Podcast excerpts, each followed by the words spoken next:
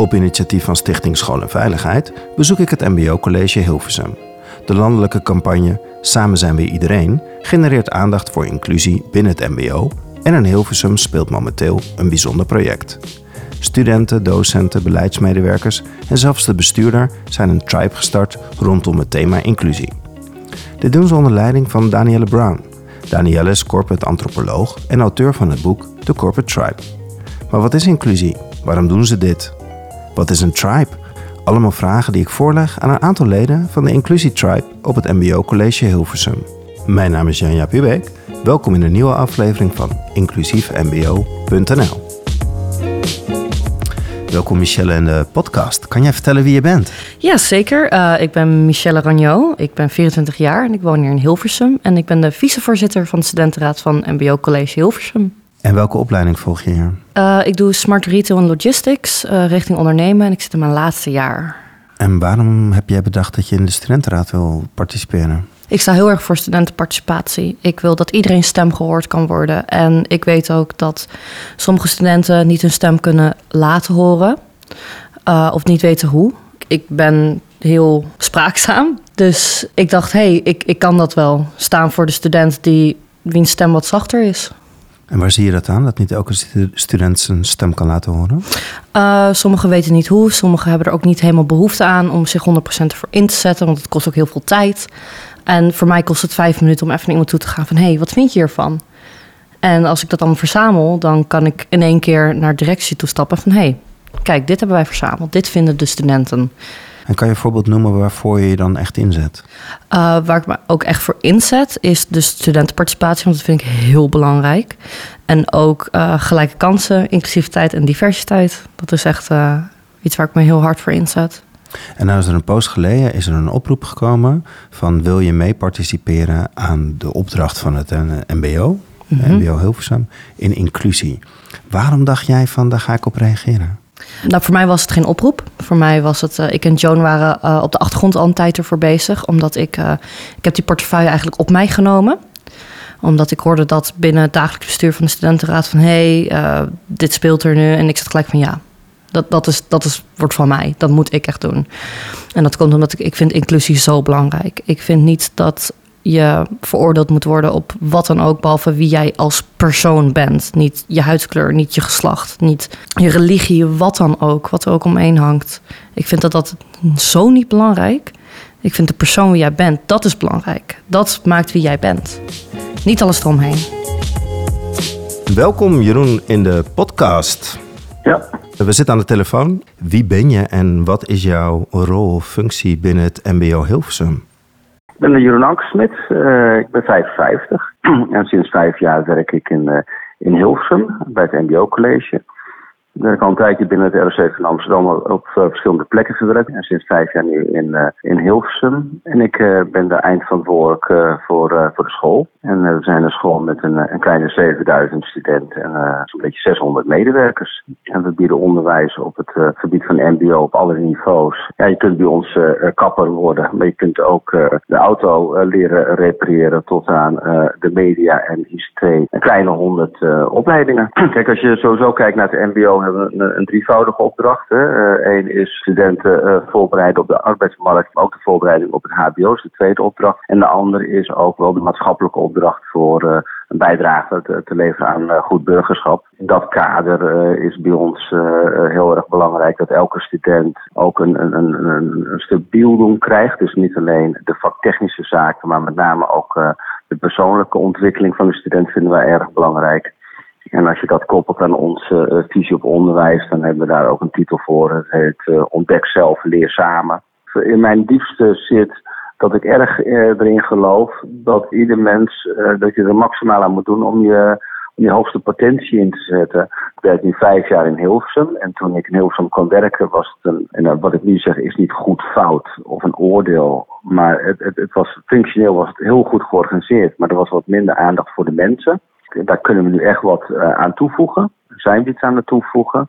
Maar dat heeft dus ook uh, uh, heel erg te maken met vertrouwen.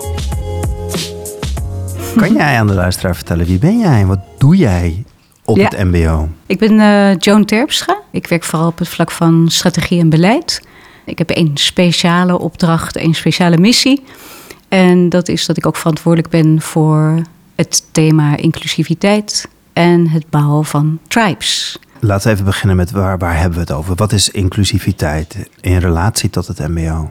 Nou, je merkt toch wel eens dat de begrippen diversiteit en inclusiviteit dat die, uh, nou, door elkaar gebruikt worden. En uh, ja, voor mij is de diversiteit, dat is eigenlijk de enorme verschillen die hier zijn. Als je al kijkt naar onze studentenpopulatie, ik geloof dat we 180 nationaliteiten kennen. Dus we zijn eigenlijk de wereld in een notendop. Dat vergeten mensen wel eens, maar als je gewoon kijkt naar Hilversum, we hebben studenten uit, uit het hele land. Hè. We hebben maar we hebben uit elke provincie studenten. De studenten zijn bereid voor ons om te reizen. En we hebben een schatting uh, zo rond de 80 verschillende culturen, culturele achtergronden bij ons in, in huis. Dus we zijn echt gewoon een, een, een, een, meer dan een afspiegeling van de samenleving. En mensen denken wel eens dat we naar Hilversum toe gaan, goh, dat zal wel een, een witte school zijn. Want dat wordt een beetje geassocieerd met het gooi. Maar dat is, dat is niet aan de orde. Dus divers zijn we? Als je kijkt naar inclusiviteit, dan gaat het bij mij veel meer om gelijkwaardigheid. Ja, maak je gebruik van elkaars verschillen. Bekrachtig je die. Uh, benut je die. En uh, nou, daarvan denk ik dat we nog heel veel te winnen hebben. Kan jij vertellen, wat is inclusie? Inclusie is dat iedereen erbij mag horen en iedereen erbij hoort. En hoe is het gesteld in zijn algemeenheid met inclusie binnen het MBO? Het kan altijd beter. Kan altijd beter, ja. Ja, ik denk dat gewoon uh, dat van huis uit, hè, dat docenten hier uh, heel erg begaan zijn met hun studenten. Dat het op individueel niveau echt uh, goed gebeurt en goed geregeld is. Vooral als het gaat om het, nou, het onderwijs. Maar dat wil niet zeggen dat hè, we, we zitten hier met 7000 studenten. Dat je aan iedereen toekomt en dat ook een ieder van zich laat horen. Want er zijn natuurlijk ook heel veel studenten die zich misschien uitgesloten voelen, maar die dat niet zeggen.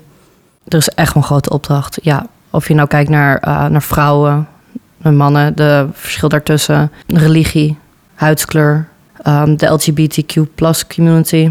Er is werk te doen, zeker. We hebben een vrij actieve studentenraad. Daar ben ik ook erg mee verbonden. Daar is een student al twee jaar lid van de studentenraad. Dat is een transgender. En dat vind ik ook belangrijk, dat de school ook een omgeving is waar je niet alleen als student wordt gezien als medewerker, maar ook de mensen in de student en de mensen in de medewerker. En er kwamen toch wel een paar verhalen boven tafel dat ik dacht van, goh, en dat wist ik gewoon niet. Verhalen van, goh, eh, als ik sport op school heb, dan weet ik niet waar ik me mag omkleden. En als ik uh, naar de meisjeshokje toe ga, dan zeggen ja, maar eigenlijk is dat niet helemaal goed. Want ja, dat vinden we niet zo prettig. Maar als je naar de jongens gaat, vind je ook niet prettig. Dus ja, en dat leidt soms eh, tot het feit dat iemand dan niet mee kon doen aan sport. En het is, je kan zeggen dat zijn kleine voorbeelden, maar voor die ene student is, heeft dat een gigantische impact. En toen dacht ik, ja, zo heeft iedereen zijn verhaal. Dus het thema inclusie heeft ook te maken met het feit dat we niet stil moeten staan. Wat vindt er alleen op school, maar ook, ook oog hebben voor het feit. Wat belemmert misschien in de ontwikkeling van de studenten? Wat kunnen we daar een bijdrage in leveren? dat vind ik dat je hier ook oog voor moet hebben. Dan kom ik eigenlijk op de vraag: waarom zijn jullie gestart met een tribe inclusiviteit? Ja, dat is een belangrijke vraag natuurlijk. Een vraag die ook vaak gesteld wordt. Ik denk dat het, wat we eigenlijk ook in onze koers schrijven, daar zeggen we in van we willen eigenlijk dat onze school toegankelijk is voor iedereen.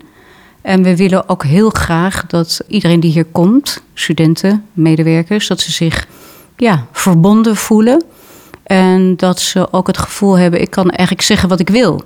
Nou, dat is een belangrijk vertrekpunt. En waarom zeggen we dat? Omdat we weten van, uh, ja, als je je veilig voelt, dus als je het gevoel hebt, ik, ik kan hier zeggen wat ik wil, dan heeft dat ook een effect op het onderwijs. En dat heeft dan ook een effect op hoe je later na school in de wereld stapt.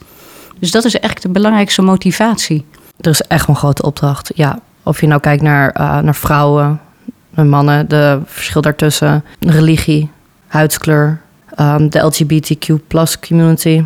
Er is werk te doen, zeker. Waar zie je dat aan? Dat zie ik aan. Bijvoorbeeld, ik zit ook uh, bij de verbouwing uh, binnen de studentenraad in een werkgroep. Daar is daar uh, iemand, zij is transgender. En zij heeft heel veel problemen gehad met kleedkamers. Dat zij gewoon de kleedkamer niet in mocht, omdat één iemand het er niet mee, mee eens was. Daar kan ik zo ja, emotioneel van worden Van waarom niet? Waarom is zij anders dan de rest? Ze is ook een persoon. Waarom moet zij daarbij buitengesloten worden? Dat vind ik echt helemaal nergens op slaan. Of een vrouw die gewoon geïntimideerd wordt in de schoolgangen. Dat, dat vind ik niet kunnen. En ja, ook al was het een man geweest die geïntimideerd werd, vind ik ook niet kunnen. School is een, een kleine maatschappij. En dan moeten we ook voor zorgen dat iedereen zich thuis voelt in deze maatschappij. En ja, het liefst ook natuurlijk dat we voor de hele maatschappij willen doen. Maar klein beginnen. Eerst op het college. Wat is een tribe? Het is een, uh, groep mensen die je normaal niet per se bij elkaar zal zetten. Het bestaat uit uh, medewerkers en studenten. En daarmee ja, praten we eigenlijk over wat wij zien in de school en hoe we dat kunnen oplossen. Eigenlijk een, uh, ja, echt een, een gemeenschap in een gemeenschap. Ja, wat is een tribe? Voor mij zijn er twee dingen heel erg belangrijk. Um, dat het een groep mensen is. En in ons geval zijn dat studenten en docenten, onderwijsmanagers, hoofden van een stafafdeling, die met elkaar een hechte groep op basis van eigenlijk een onderwerp vormen. Of je voelt je loyaal aan, aan nou, in dit geval inclusiviteit. En je wil daar verhalen over vertellen, je wil ideeën met elkaar uitwisselen. En dat is wat, je, wat de groep bindt. Uh, dus het gaat niet om um, wie jij bent of wat jouw functie is, maar het gaat om dat jij iets wil met dit onderwerp, dat je het belangrijk vindt. En dat je het ook belangrijk vindt om het in school bespreekbaar te maken of meer aandacht voor te vragen. Welkom Danielle in de podcast over inclusie binnen het MBO Hilversum. Dankjewel, leuk hier te zijn. Zou jij kort aan de luisteraar kunnen vertellen wie ben jij en wat doe jij eigenlijk in zijn algemeenheid? Ja, Danielle Bruin. Ik ben corporate antropoloog. Dat is een beetje een gek beroep. Antropologen gaan van oudsher naar verre vreemde volken om te kijken hoe mensen daar samenleven en samenwerken. En ik doe eigenlijk hetzelfde. Ik kijk met antropologische blik naar organisaties, naar organisatiecultuur. En uh, wat we eigenlijk doen is kennis van overal op de wereld. Uh, hoe bouw je nou tribes? Dus hoe kunnen mensen goed met elkaar samenleven, samenwerken en op een school ook samen leren? Ja, hoe kan je dat eigenlijk toepassen? en eeuwenoude ja, dialoogvormen inzetten om uh, nou ja, te zorgen dat het allemaal wat lekkerder loopt met elkaar. En daar schrijf ik boeken over. En nou ja, zoals uh, bij het MBO Hilversum, het ROC, uh, stap ik af en toe echt organisaties in om te kijken hoe je met elkaar nou, het betere gesprek kunt voeren. Wat is een tribe? Een tribe, dat is een, eh, een, een, woord waar sommige mensen dan ook een beetje denken: bedoel je dan uh, tribaal en bedoel je dat als, als minder goed? En dat bedoel ik echt helemaal niet. Een tribe is echt een antropologenwoord voor een groep mensen met dezelfde cultuur. Soms wonen ze op dezelfde plek hè, van oudsher, maar inmiddels al lang niet meer. Mijn zoon is lid van de wereldwijde tribe van skaters, om maar wat te noemen. Dus het gaat om mensen die uh, met elkaar iets bouwen, iets maken, bij elkaar soms wonen vaak dezelfde taal spreken en dezelfde omgangsvormen hebben. Dat noemen we een tribe. En natuurlijk traditionele tribes, dorpjes, uh, waar mensen wonen in, uh, in, in hutjes of in flats of in uh, moderne steden. Maar je hebt moderne tribes en dat zijn organisaties of tijdelijke tribes, zoals een leergemeenschap van een school, waar leerlingen, docenten, medewerkers met elkaar ja, ook een, een leergemeenschap vormen. Ja, want jullie zijn net begonnen. Jullie hebben een aantal bijeenkomsten gehad. Kan je, kan je ons even meenemen, wij die daar niet bij waren, wat hebben jullie uh, gedaan en hoe ziet dat er ongeveer uit? Ja, wat we eigenlijk doen, we hebben een soort pad van een jaar afgesproken. En daarin hebben we bijeenkomsten. En in die bijeenkomsten, wat wij eigenlijk doen, is mensen leren, handvatten geven, uh, zowel kennis als ja, gespreksvormen. En dat klinkt dan altijd heel saai, maar uh, nou, hoe ga je met elkaar echt goede gesprekken over diversiteit en inclusie aan? En wij leren eigenlijk ja, een stuk of twintig deelnemers van die tribe. Uh, hoe doe je dat dan? En wat we nu, als ze een tijdje aan elkaar gewend zijn, kennis hebben gemaakt, proberen we dus ook te zeggen: Goh, en ga dat nou verspreiden. Dus wat je hier hebt geleerd, maakt dat besmettelijk. Dus dat is wat wij doen. En tussendoor zijn er ook nog allerlei uh, groepjes en acties. En daar hè, is Joan, de interne programmamanager, coördineert dat allemaal. Zijn er allerlei initiatieven en flashmob-achtige acties, groot en klein, van mensen die dingen doen. En wat ik heel mooi vind, is dat ieder het op zijn eigen manier doet. Dus dan moet je je voorstellen, dan is er in die bijeenkomst is er een HR-manager. Nou, die vindt het belangrijk om in het medewerkerstevredenheidsonderzoek vragen uh, op te nemen. En in het uh, leerlingentevredenheidsonderzoek over: Goh, heb je wel eens last van uitsluiting of van discriminatie of racisme? Of waar moeten we aan denken als we inclusiever willen zijn? En een uh, leerling die nog erg bezig is met eigen identiteit en in een uitsluiting, die zegt: Nou, mijn actie van deze week is dat ik naast iemand op de trap ga zitten die alleen zit en vraag: Hoe is het om jou te zijn? Dus wat ik heel mooi vind in zo'n tribe is dat ik zie het altijd als een soort benzinetankstation. Waar iedereen input krijgt, tools krijgt, uh, gespreksvormen meekrijgt. En iedereen doet daarmee wat bij hem of haar past. En dat mag heel verschillend qua grootte en ja, aard, aard van beestje mag daar ook uh, een keuze in maken. Kan jij mij vertellen, wat is nou de kracht van zo'n tribe? Wat, wat gebeurt er in zo'n organisatie? Of wat zie je gebeuren als jij tribes komt introduceren? Tribes zijn altijd in organisaties. Hè? Elke organisatie of een school is een tribe. Maar als wij zeggen we gaan tribes bouwen, wat we dan proberen is eigenlijk, ja, eigenlijk weer een beetje te ontregelen. En alle bureaucratie en procedures die nou eenmaal bij grote organisaties horen, die weer een beetje om te, te omzeilen en te kijken, oh ja, hoe deden mensen ook alweer als ze met elkaar een dorpje bouwen, hoe doe je dat dan ook weer? Hoe maak je afspraken over hoe je met elkaar omgaat, samenleeft, werkt, innoveert? Uh, wat doe je als je ruzie hebt? Uh, wat doe je om, om beter te worden? En daar weten we eigenlijk heel veel over. Ik, ik, ik zeg altijd, je hebt eigenlijk geen nieuwe managementmodellen nodig. Want we weten hoe je ruzies beslecht. We weten hoe je leiderschap moet vormgeven. Je moet zorgen dat je nou ja, afspraken over hoe je met elkaar om wilt gaan. Of uh, een bepaalde manier van, van denken over een thema, zoals diversiteit. Dan moet je niet met quotes op muismatten uh, of beleidsplannen of PowerPoint-presentaties willen verspreiden. Maar je moet zorgen dat het ja, net zo aantrekkelijk wordt als een Pokémon-hype. Of als een nieuwe religie of een popidool waar iedereen achteraan loopt. Tribe is eigenlijk een groep mensen die zegt: Oh wauw, we gaan met elkaar iets moois bouwen. En dat is zo ontzettend inspirerend en aantrekkelijk. Daar wil je gewoon allemaal bij horen. Dat is een tribe voor mij. Wat valt je tot nu toe op? Jullie zijn nog maar net begonnen, maar je hebt vast toch al een aantal beelden. Wat valt je op? Nou, wat mij ook wel opvalt is dan, ik liep vorige week uh, de gangen van het ROC binnen. En het was weer heel erg lekker bruisend, omdat na COVID in het begin waren de gangen nog wat leeg. En nu is iedereen er weer. En toen dacht ik, jongen, dit is eigenlijk al zo'n diverse school. Dus wat komen we eigenlijk nog doen? Want het, het is hier zo'n mengelmoes aan kleur en kledingstijl en leeftijd en hele extroverte en hele introverte leerlingen. En nou, dat loopt en giechelt en hangt allemaal lekker door elkaar. Dus hoezo is er dan nog een diversiteitsissue? Dat valt me op dat het best ook wel zoeken is naar op welke punten van het thema diversiteit ga je dan uh, inzoomen. Een ander punt wat mij wel opvalt is dat, of wat een uitdaging is, wat we nu denk ik een beetje aan tackelen zijn, is we willen heel graag veel studenten uh, betrekken.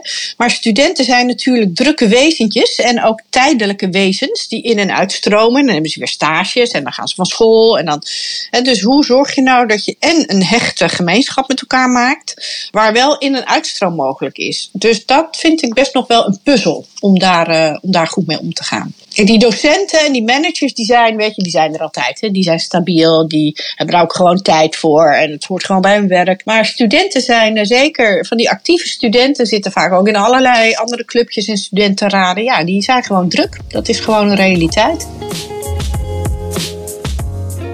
Wat hoop je dat die tribe gaat brengen? Ik hoop, um, ik neem altijd mijn, uh, mijn zusje, neem ik als voorbeeld. Zij, zij heeft autisme. En zij zit in de LGBTQ plus community. Uh, zij is heel zoekend naar haar gender. Um, ze heeft een, een partner die non-binair is. Het liefst zou ik voor haar een omgeving willen creëren waar zij gewoon zichzelf kan zijn en nog steeds gewoon erbij kan horen. En zich niet anders hoeven voelen. Dat vind ik heel belangrijk. Natuurlijk ook voor iedereen om me heen om gewoon je niet anders te voelen. Gewoon, je bent welkom op deze school. Je hoort erbij. Jij mag er zijn als de persoon die je bent. Ik ben uh, Gislena van der Nat en ik uh, werk voor uh, de beroepsHAVO. En dat is een, een nieuwe opleiding binnen het ROC van Amsterdam en het MBO College Hilversum. Ik ben geen docent.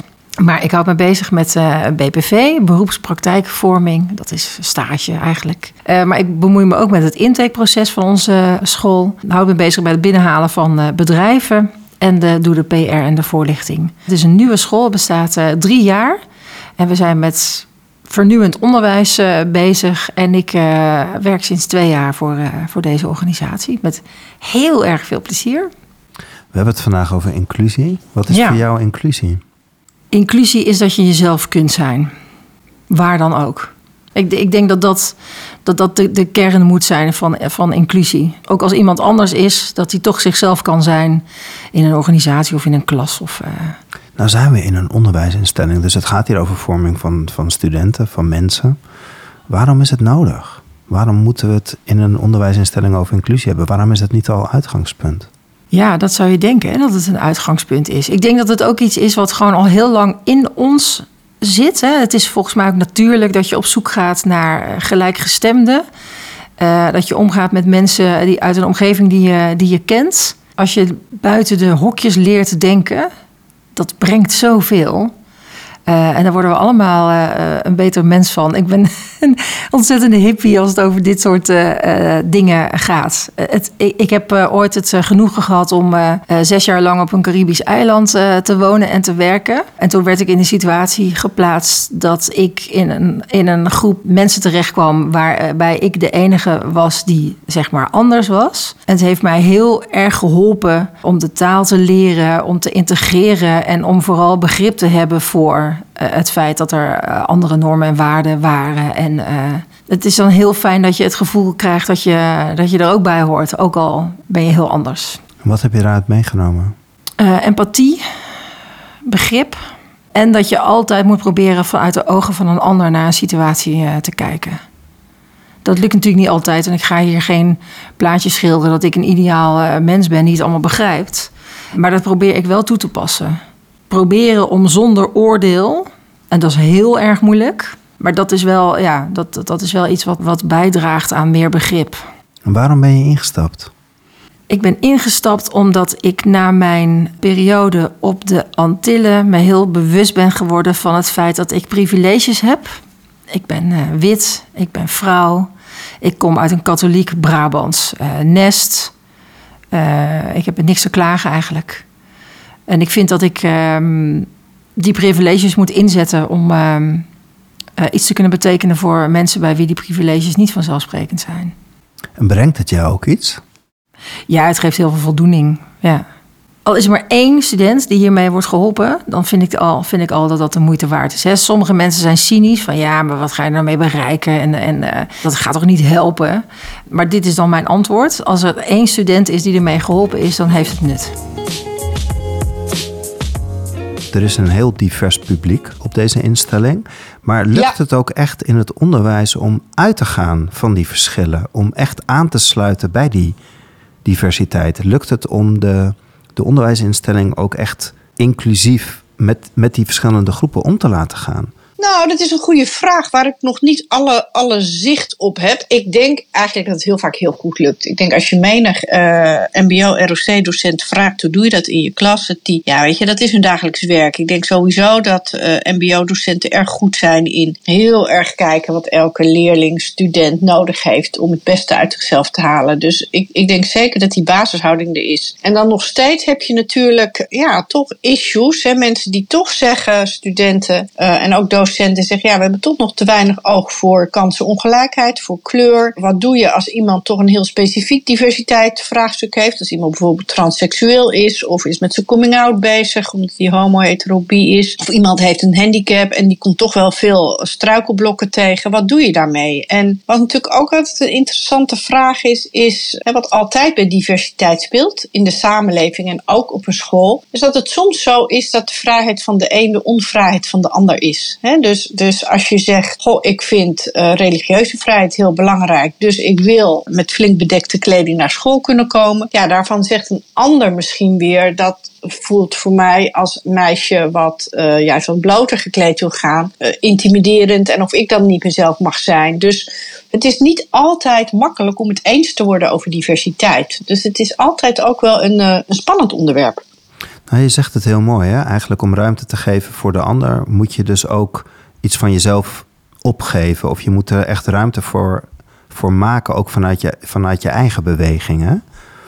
Zeker. Het is altijd heel makkelijk om te zeggen, ach, het begint bij respect. En dat het is ook een groot goed. Hè? Dat, daar begint veel dingen ook mee. En wij noemen dat heel erg, hoe is het om jou te zijn? Dus heb het nou eens over die hele persoonlijke vraag van, goh, wat maakt dat jij denkt zoals je denkt? Waar, uit wat voor gezin kom je? Hoe ben je geboren? Wat vind je belangrijk? Wat zijn in jouw leven items die ertoe doen voor je. En toch kan je op grenzen stuiten dat je zegt, ja, in, in mijn leven vind ik geloof of christen zijn of moslim zijn of hindoe zijn heel belangrijk. En het betekent dat ik homoseksualiteit afkeur. En voor een ander is dat heel uh, kwetsend en heeft het gevoel dat hij of zij dan niet gezien wordt. Ja, respect is zeker altijd start- en eindpunt, maar het is niet de oplossing voor alles. daarom is denk ik zo'n thema belangrijk op zo'n school omdat alleen maar posters ophangen van wij gaan hier respectvol met elkaar om. Dat is heel mooi, maar dat is ook wel een beetje unicorn, ja, iets idealistisch. Nee, je moet het echt doen, hè? Dat is wat je zegt. Je kan het toe oproepen of je kan het toe uitnodigen, maar dat is niet genoeg. Je moet het echt doen. Ja, en het vraagt ook continu onderhoud. Het is ook niet zoiets als uh, je huis schilderen dat je weer voor tien jaar klaar bent. Het, het, het is nooit af. Het is echt. Uh, en wij zijn toch, en dat is wat ik als antropologische kennis vaak ook. Eh, inbreng. We geven ook stukjes uh, college. Ik doe dat samen met mijn collega Esther van Venema. Zij is psychiater. En wij brengen echt ook wel stukjes kennis in over hoe ons brein werkt. En dat het nu eenmaal zo is, of we dat nou leuk of stom vinden, dat we toch iets meer geneigd zijn om om te gaan met mensen die op ons lijken. En die conflicten toch een beetje te vermijden. Ja, daar kan je van alles van vinden. En dan inderdaad heel normatief zijn over hoe je met elkaar om zou moeten gaan. Alleen de praktijk is vaak anders. En het vraagt dus echt om continue aandacht en onderhoud om het beter te doen dan onze primaire driften en angsten zeg maar, ons ingeven. Hoe kan je nou zien, of waaraan zie je nou dat zo'n tribe iets in die organisatie doet? Dat het effect begint te resulteren. Waaraan kan je dat zien of voelen? Als er over gepraat wordt, hè? dus als het gaat zoomen. Ik, ik zeg altijd, het is, um, en dat is moeilijk, want we zijn gewend om te denken in uitrollen en quota en beleidsplannen en het regelen en control. En dat is vaak heel moeilijk in het begin als we met elkaar werken om dat op te geven, want dit is wat minder goed meetbaar. Kijk, je, het is een beetje de vraag of, um, we weten nu allemaal hoe besmettelijkheid werkt met dat vervelende COVID-virus. Uh, het is een beetje, ja, hoe merk je dat er een pandemie bezig is? Nou, als opeens heel veel mensen het hebben. En zo werkt het ook met positief besmettelijke tribes. Dat als heel veel mensen het opeens hebben over een quote als hoe is het om jou te zijn? Of er gebeuren allerlei acties, of het gaat overal bruisen en bloeien. Ja, dan weet je dat je goed bezig bent. Wat eigenlijk funest is en heel verleidelijk, omdat we gewend zijn zo te organiseren, is als je het dan gaat. Ja, mijn zoon noemt dat vermoederen. Daarmee bedoelde hij dat als moeders zich gaan bezighouden met als kinderen leuke dingen doen, dan is het niet meer leuk. Dat is niet meer cool. Ik weet niet of je je nog kunt herinneren, er was een tijd zo'n hobby van vooral meisjes en sommige jongetjes van zo'n jaar of 19 loomen met elastiekjes, allerlei armbandjes en kettingjes en dingetjes maken. Zeker. Nou, die dingen vond je nog drie jaar later onder je autostoel, zeg maar, hè, die loom-elastiekjes. En op een gegeven moment begonnen docenten, dus kinderen, nou dat ging echt viral. Hè? Dat was echt enorm hot om te loomen en kinderen wisselden allerlei techniekjes en, en patroontjes met elkaar uit. En op een gegeven moment kregen juffen en meesters door dat loemen heel goed was voor je fijne motoriek. En toen gingen ze in klassen gingen ze manden met loomspullen maken en het ook in, in de schooltijd opnemen. En toen is de hype gestopt. Je merkt als een tribe leeft, als er allerlei initiatieven ontstaan en je kunt het zeg maar doden door het te vermoederen en door het weer in beleidsplannen en, en Excel spreadsheets te willen gooien. En dat is wel verleidelijk, want in een organisatie zijn nou eenmaal ook altijd staande procedures en protocollen. Dus dat wil je soms coördineren, omdat um, ja, besmettelijkheid creëert ook chaos. Maar dat is juist heel leuk, als iedereen er zijn eigen dingetjes mee gaat doen. En wat vraagt dat aan wederkerigheid van het onderwijs? Wat vraagt het van de docenten? Wat vraagt dat misschien over de lesstof? Wat zegt het allemaal over de traditionele invulling van het onderwijs? Verandert dat dan dus ook? Ja, maar ik, ik vind sowieso dat het traditionele onderwijs wel veranderd mag worden. En ook dat dus we hebben burgerschaplessen, dat is een soort van maatschappijleer. En dat er ook wat meer aandacht besteed mag worden van hé, hey, we zijn allemaal divers. Maar iedereen hoort erbij. Je bent, niet, je bent anders, maar je bent ook weer niet anders.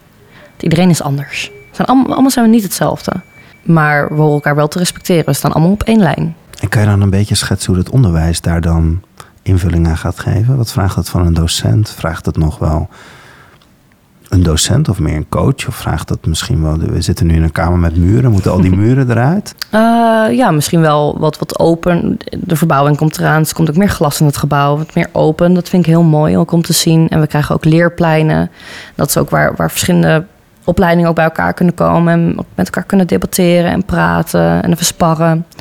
En ik, ik vind dat heel belangrijk. Ook niet dat bijvoorbeeld dat, dat haarverzorging en, en business dan helemaal niet met elkaar praten. Nee, dat is toch leuk om ze even te mixen. En ook voor, uh, voor docenten. Ik vind dat docenten wel docenten moeten blijven. Maar de mentoren kunnen wel wat meer coaches worden. En ook uh, niet alleen maar inspelen wanneer ze zien dat het, dat het misgaat. Maar ook van tevoren even gesprekje. hey, hoe gaat het met jou? Kan ik je ergens bij helpen? Dat ze ook echt coachend opgeleid zijn.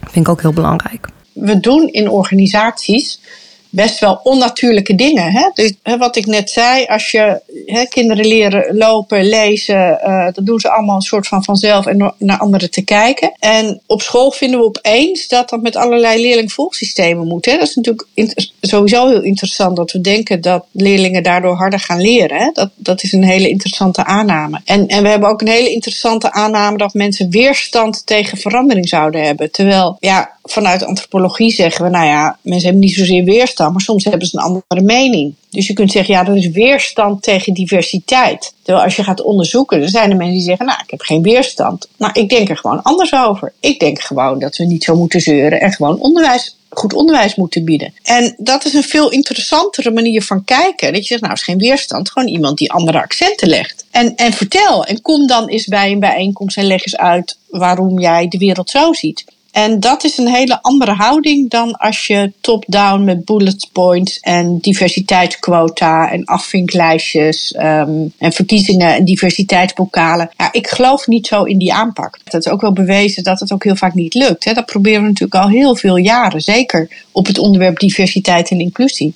En dan is vaak het resultaat hè, van allerlei, ja, zeg maar, uh, afvinklijstjes en zo. Daarvan is vaak het resultaat dat je dan hebt voldaan aan je quota, maar dat ze dan bijvoorbeeld, hè, dan zeg je nou, we moeten een bepaald percentage vrouwen hebben op managementfuncties, of mensen van kleur, of mensen met een andere religieuze achtergrond. En dan is het resultaat dat je dan wel iemand met andere religieuze achtergrond in je raad van bestuur hebt, maar die eigenlijk heel erg op je lijkt.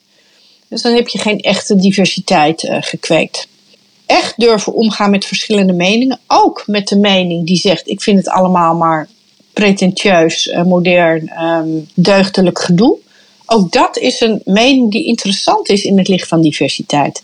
En kan je daarmee dealen? En vervolgens is de vraag: oké, als we daar dan verschillend over denken, hoe gaan wij dan toch prettig met elkaar samen zijn in deze leefgemeenschap? En wat doet zo'n tribe nou, dat wat jullie zelf nog niet met elkaar konden? Nou, het heeft, ons niet, het heeft in ieder geval een aantal strijders bij elkaar gebracht.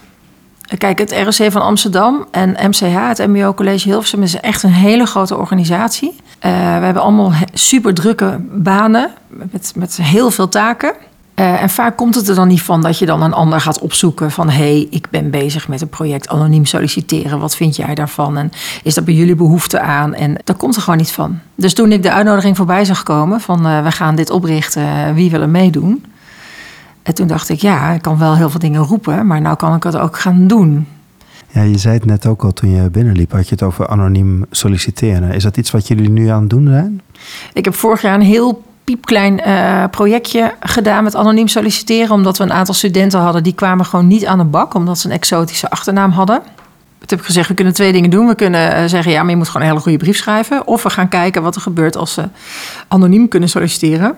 Uh, het heeft geresulteerd in ieder geval voor één student... dat hij een hele mooie stageplek heeft gevonden. Want hij had gewoon een hele goede brief en werd direct uitgenodigd.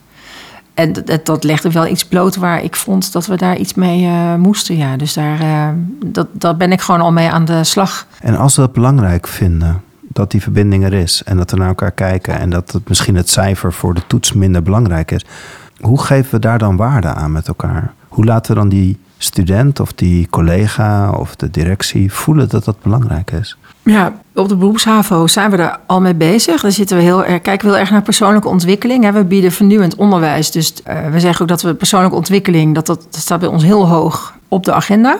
Wat betekent jij voor de wereld? Wat kan jij voor een ander betekenen? Wat kan een ander voor jou betekenen? Uh, je doet ertoe. Dat is een van de, van de dingen waar we op de beroepshavo uh, mee bezig zijn. Heb je dan ook andere dingen achtergelaten? Heb je ook dingen doorgestreept? Dat doen we dus niet meer?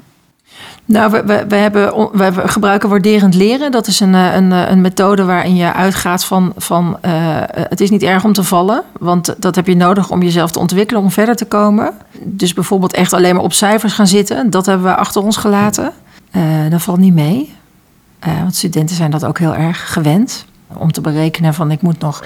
Ja, als ik dit nou haal, dan dan sta ik toch nog een voldoende. Ja, terwijl wij proberen echt te kijken naar, naar ontwikkeling. Hè? Wat laat die student, uh, wat laat die student uh, zien? En dat vraagt ook best wel wat van de studenten.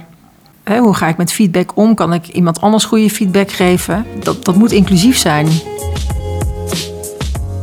Je zei in een tussenzin, uh, leerling-volgsysteem, je, je, je zei de cultuur van het meten, wat in het onderwijs helaas toch ook wel vaak voorop staat. Wat kan het onderwijs in zijn algemeenheid leren van deze aanpak die jij hier in de praktijk brengt? Nou, sowieso denk ik dat het ontzettend leuk is om verandering ja, dwars door de staande structuur van studenten, managers, uh, docenten heen te breien. Om te kijken wat je met elkaar kunt. Wat ik ook ontzettend leuk vond, bijvoorbeeld, was op de laatste bijeenkomst. Toen uh, waren een paar docenten en oude boomers, ook zoals ik, waar ik mijzelf ook onder reken, die zeiden van ja, diversiteit is te moeilijk en ingewikkeld. Het ging over genderdiversiteit, allemaal heel ingewikkeld thema. En toen waren er eigenlijk een paar studenten die zeiden: helemaal niet, joh. Onder onze leeftijdscategorie is het voor heel veel mensen. Ja, ben je gewoon echt een fossiel als je niet, hè, als je niet een beetje gender uh, uh, divers en neutraal kunt, kunt denken. Dat is gewoon echt helemaal in en hot. En toen probeerde zo die oude garde nog te zeggen dat het toch allemaal wel heel problematisch was. En, en die jonge club die haalde gewoon hun schouders op en die zei: hoezo? En dat vind ik zo mooi. En denk ik, ja, je ziet toch ook wel in het onderwijs heel vaak vast in, in je eigen denkbeelden. En ga nou eens echt luisteren naar wat uh, je leerlingen, studenten te vertellen hebben. Wat hoop je dat het project, het MBO in Hilversum gaat brengen?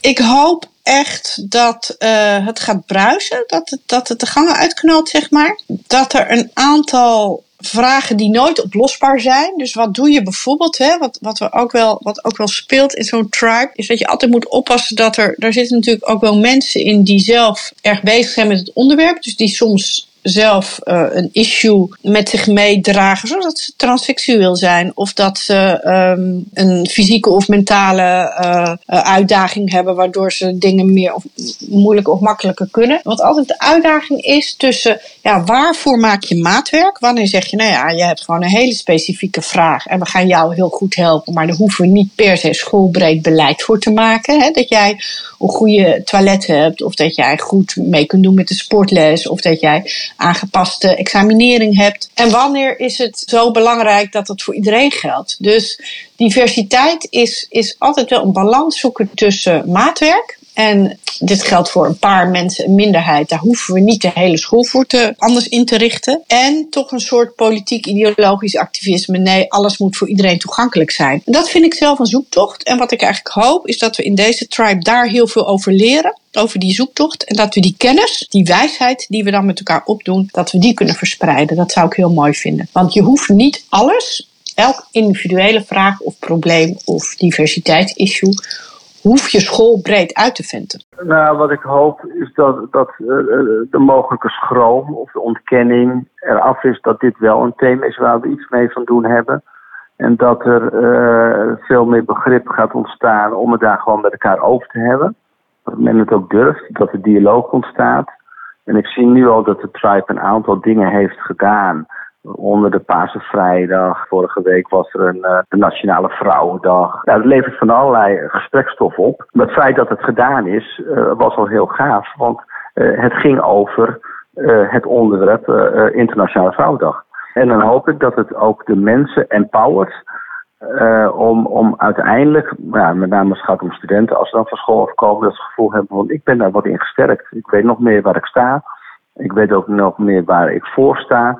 En als ik in een bepaalde situatie kom, dan kan ik daar op een goede manier mee omgaan. Ja, dat hoop ik wel. Wanneer is dit af? Ik denk dat het nooit af zal zijn. Ik denk dat wij als maatschappij, als we 100 jaar geleden kijken, vrouwen die, die mochten nog geen bankrekening open zonder een man. Dus misschien over 20 jaar denken we alweer heel anders over onze maatschappij. Ik hoop het niet. Of nou ja, eigenlijk wel. Ik hoop dat het natuurlijk beter wordt. Maar niet dat de gedachtegang die, die ik nu ook heb verandert. Het verandert altijd. Het is altijd verandering. Maar dat is ook het mooie van het onderwijs. De constante verandering. Nou, kijk, kijk wat, uh, we, zijn veel in gesprek met het bedrijfsleven. Uh, het leuke is zelfs ook dat uh, de Tribe voor een deel ook in samenspraak gaat en ook in sponsoring gaat met een bedrijf. Kijk, wat je ziet vanuit het bedrijfsleven, dan zie je eigenlijk, en dat zie ik ook aan de, aan de wijze waarop de opleidingen aan het veranderen zijn, is dat ze vinden, één, ja, je moet nog steeds wel vakmensen opleiden. Maar het is wel iets verschoven naar, uh, het oog voor de ontwikkeling van de mens. En met name de student, de young professional. En zorg dat die de juiste skills heeft ontwikkeld om zich staande te kunnen houden in een sterk veranderende wereld. Dus hoe, hoe wendbaar blijf je als uh, young professional? Maar in ieder geval de, de, de competenties om, je, om, je, om te blijven. En, en het sturen in handen te houden van je eigen carrière. Een stukje zelfverzekerdheid ja, dat zijn wel zaken die, die, ja, die wij erg terugkrijgen vanuit het bedrijfsleven. Want laten we eerlijk zijn, uh, als ik alleen al even kijk naar de mediastudent die we opleiden. Nou, daar, daar zijn we best up-to-date. We zitten ook midden op het mediapark. Maar dan nog werken we met bedrijven samen die, ja, weet je, die, die, waarbij de technologieën zo snel gaan dat je het al niet uh, überhaupt kan bedenken of kan veroorloven om dat uh, te kunnen zeggen dat je dat bij kan benen. Uh, maar ze hebben wel behoefte aan dat je studenten opleidt die er in ieder geval voor openstaan, dat ze daarop kunnen inspelen. Dus ja, die, die vinden dat onnoemelijk belangrijk. Wanneer ben je tevreden? Ik denk dat, dat als ik meer en meer die reuring in school voel. Als ik het gevoel heb van, goh, wat ik gisteren dus even had. Toen hadden we een kleine actie vanuit iets anders, maar vanuit het vrouwennetwerk. Waarbij iedereen een bloem kreeg uitgereikt. En als ik dan allerlei mensen door school zie lopen met een bloem. En ik vraag aan studenten van hoe vind jij dit? En ik krijg te horen van dat, uh, dat dat heel erg leuk is en dat dat hun dag maakt. Als dat gaat gebeuren, ja, dan ben ik al eh, heel erg tevreden. En dan moeten we het gaan onderhouden. Wat ik heel bijzonder vind, wat ik misschien nog niet, uh, nou, dat heb ik nog niet benadrukt, maar vind ik heel belangrijk, dat onze tribe bestaat uit studenten en medewerkers. En ik, dat, dat, ik denk dat dat een van de, uh, uh, ja, de krachten is van deze tribe. Omdat je ook merkt tijdens de bijeenkomsten dat de bijdragen van de studenten uh, zeer essentieel zijn. En dat ik ook heel vaak merk dat ze verder zijn dan de wat oudere mensen. Waar merk je dat aan? Ze zijn al heel erg bezig met dat onderwerp inclusiviteit, diversiteit, gender, noem maar op. Eigenlijk merk ik dat wij daar soms een achterstand hebben. En dat zij ons bijpraten over wat er nu eigenlijk speelt. En die uitwisseling, één op één, zonder dat er sprake is van jij bent student en ik ben uh, docent, dat, dat speelt niet in de tribe. En dat, is heel, dat geeft uh, heel veel ruimte het is ontzettend leuk om te merken dat, ja, dat zij uh, in dit geval, nou, wat ik net zei, verder zijn. En ons heel veel kunnen leren. Nou, dat, dat vind ik bijzonder om te ervaren. Uh, wat ik ook bijzonder vind is dat er, um, nou, er is geen schroom om uh, met elkaar in discussie te gaan, omdat je daar zit vanwege die betrokkenheid bij dat onderwerp. Dus we zijn gelijk. In feite zijn we gelijk. Het enige wat ons bindt is, is, is, is die betrokkenheid bij dat onderwerp. En daar willen we elkaar graag over bevragen. Of aanvullen, of nou, noem maar op. Dat is heel prettig om dat te ervaren. Dat is heel positief. Nou, wat ik wel zou willen meegeven is, is, is uh, heb het lef om ermee mee aan de slag te gaan. Ook al, ook al heb je het gevoel vanuit je functionele wereld dat er geen aanleiding toe is. Door, door zelf het, uh, het initiatief nemen, het lef te hebben om het wel te doen, zul je merken dat je onnoemelijk verrijkt wordt door de inzichten die je uh, terugkrijgt. Waarbij je uh, nog beter ervoor kan zorgen dat je met elkaar leuker en prettig samenwerkt. En waarbij we ook de studenten nog beter in positie brengen. En uh, volgens mij moet je dat gewoon doen. Punt. En, uh, en, en, en, en, toon dat lef. En ik weet zeker dat iedereen uh, zoiets heeft van: goh, daar wil ik wat mee, moet ik wat mee. Maar iedereen zoekt toch naar van hoe pak ik dat erna? Want het is toch een soort zevenkoppig monster onderwerp. He, want het is gigantisch groot. Maar ja, dat is geen, aanleiding, geen reden om er niet mee aan de slag te gaan. Maar pak het gewoon op. Je hebt geluisterd naar de podcast inclusiefmbo.nl op initiatief van Stichting School en Veiligheid. In de campagne Samen zijn we iedereen vragen wij aandacht voor het belang van een inclusief klimaat binnen het MBO. Voor meer informatie over dit thema kun je terecht op de website inclusiefmbo.nl. Tot de volgende aflevering in deze serie.